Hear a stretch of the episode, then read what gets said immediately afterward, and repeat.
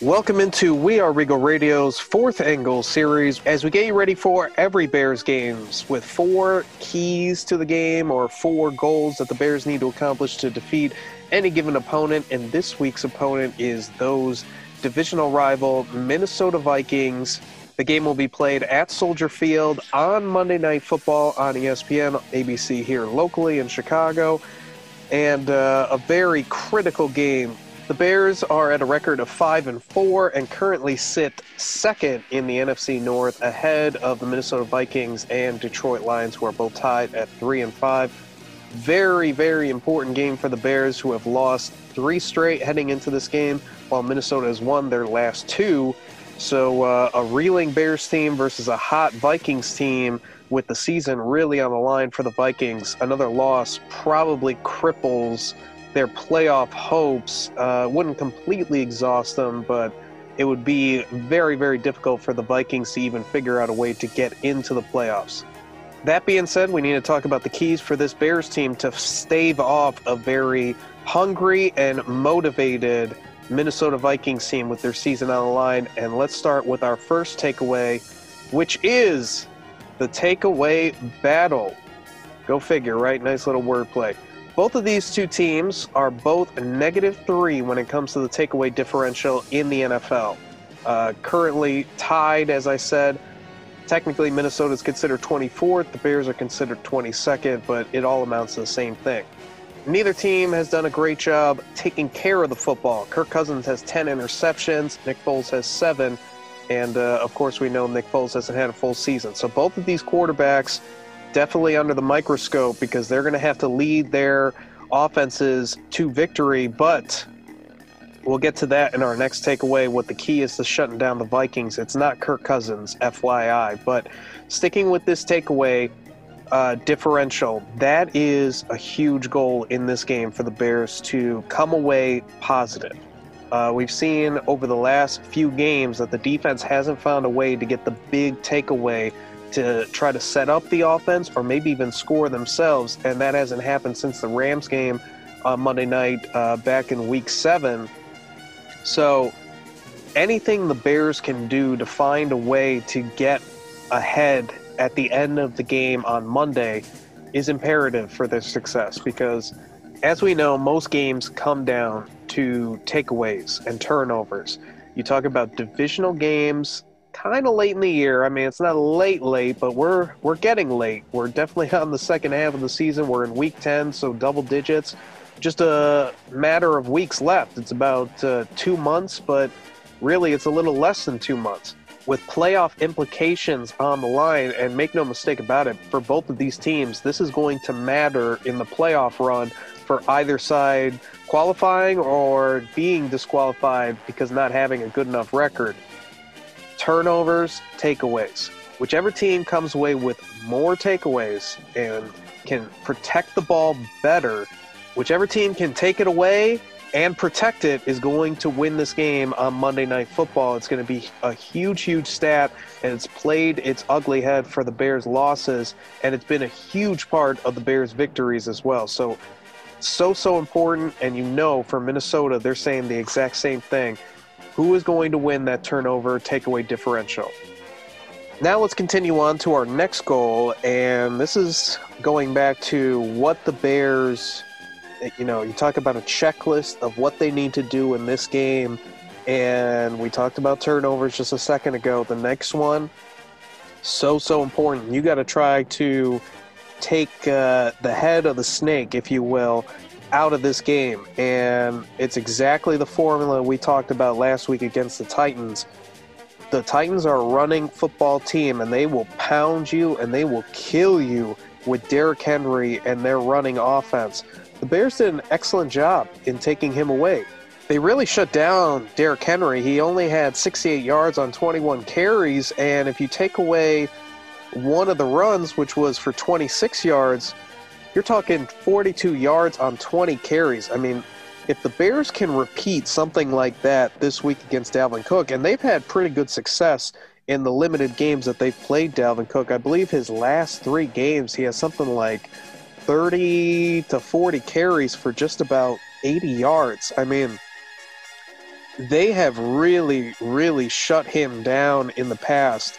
And that is going to be exactly the same key for the Bears in this matchup because if they don't slow down uh, Dalvin Cook, it's the exact same thing that we talked about with Tennessee. No doubt about it, Kirk Cousins is not a great quarterback, but he can definitely play on any given Sunday about as good as anybody in the NFL. Now, that's not going to happen week to week. It's not going to be consistent. That's part of his issue as a player. But any given Sunday, he definitely has the arm strength, the arm talent, the ability, the poise to beat you up and put up some gaudy numbers. And we've seen it in his time with Minnesota. Uh, what makes him extremely successful, though, is when defenses are keying in on Dalvin Cook and that run game and trying to shut him down. Now you've got Kirk Cousins with the short passes. You got Kirk Cousins with the play action passes downfield. He has an accurate enough arm that he can make some really big plays for you. Uh, no doubt about it.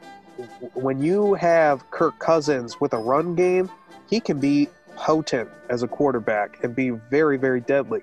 Now you take away that run game and you put all the pressure on Kirk Cousins to beat you with his arm. Now you're talking about being in a position to win the football game. And for this Bears defense, they've had success creating turnovers off Kirk Cousins. If they can, you know, stop that run game, I think that they're going to have some opportunities at takeaways.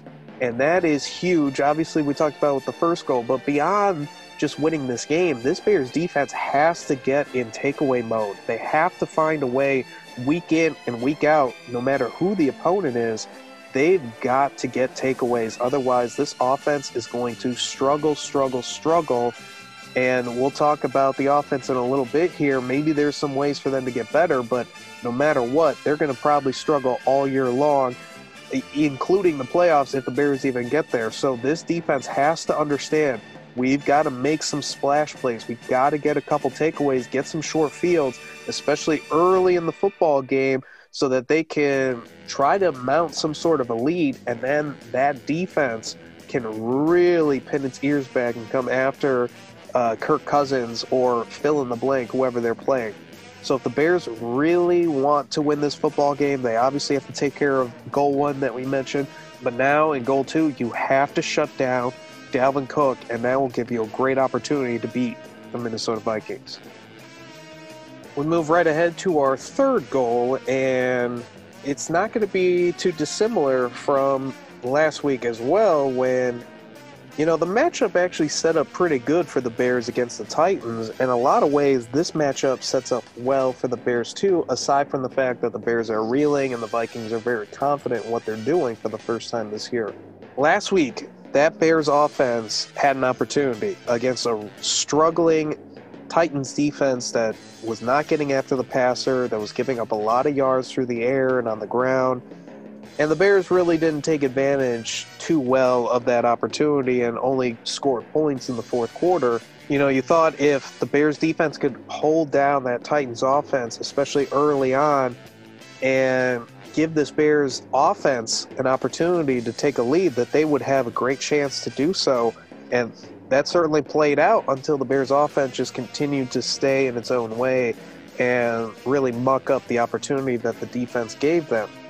You fast forward to this week against the Vikings, and it's a redo for the Bears. I mean, the Vikings come in with a, a pretty terrible pass yards per game. They're 30th in the league, giving up 287 a game through the air. Defensive rush yards a game, they give up 125 a game, which is 20th in the NFL. The strength, really, of the Minnesota team has been their offense. They score a lot of points, they're 12th. Uh, they run the football extremely well. They're an opportunistic passing team. They're only uh, they're actually a little bit worse than the Bears statistically passing this year uh, through the air yardage wise.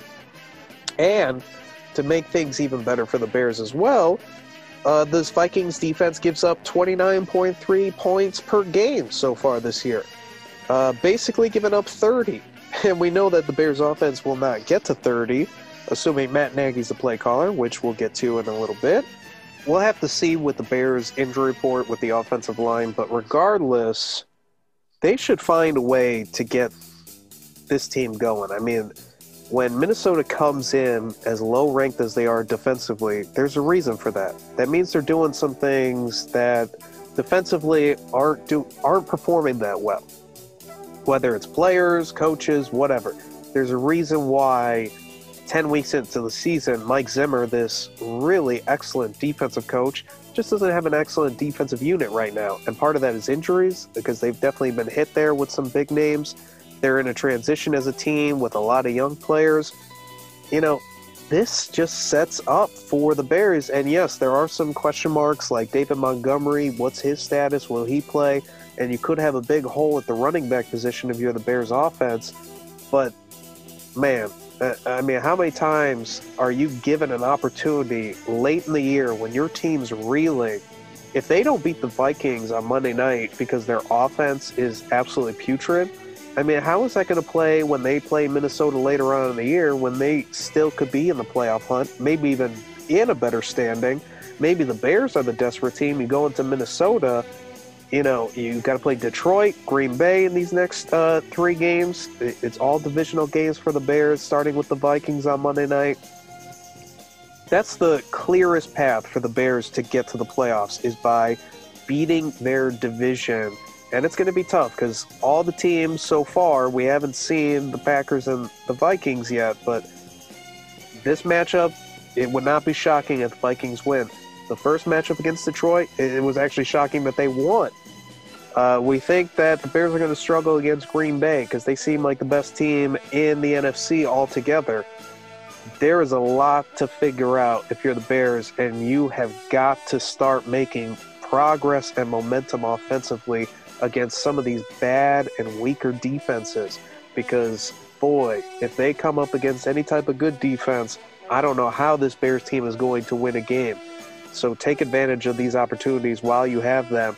Otherwise, you might be kissing your uh, playoff hopes away pretty soon here. It kind of feels like with a Minnesota victory, they're ready to leapfrog the Bears and contend with the Packers for the potential NFC North crown or at least being the top wild card team from the NFC North.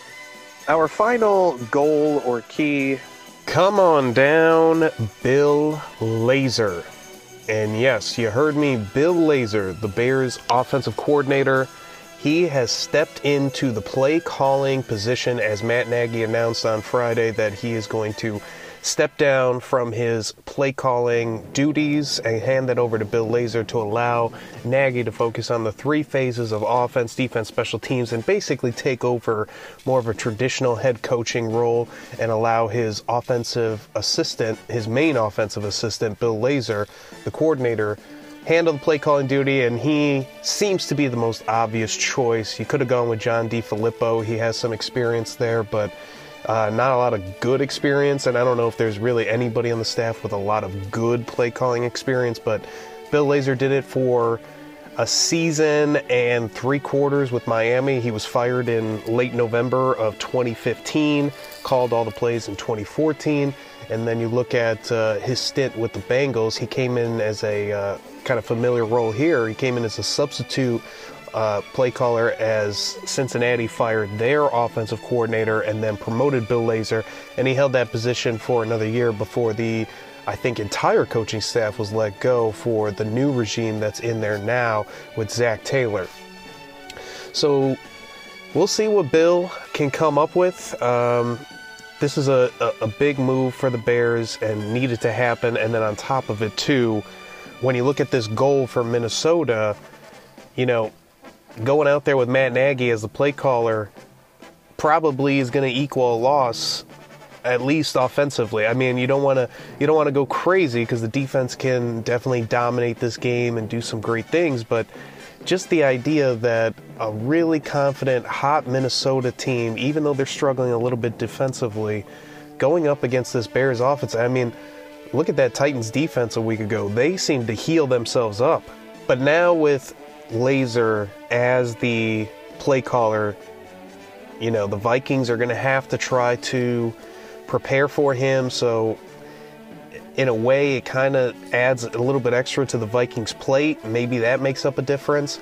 How Bill calls the game, uh, we'll see what happens. Maybe there's a little more flow, a little more construction to the play calling, a little more building going on. And of course, you know, the big thing is the Bears don't put up points. If Bill Lazor can find a way to, I don't know, call some plays that puts a lot of different guys in good positions to succeed, maybe the Bears get some quick and uh, easy points.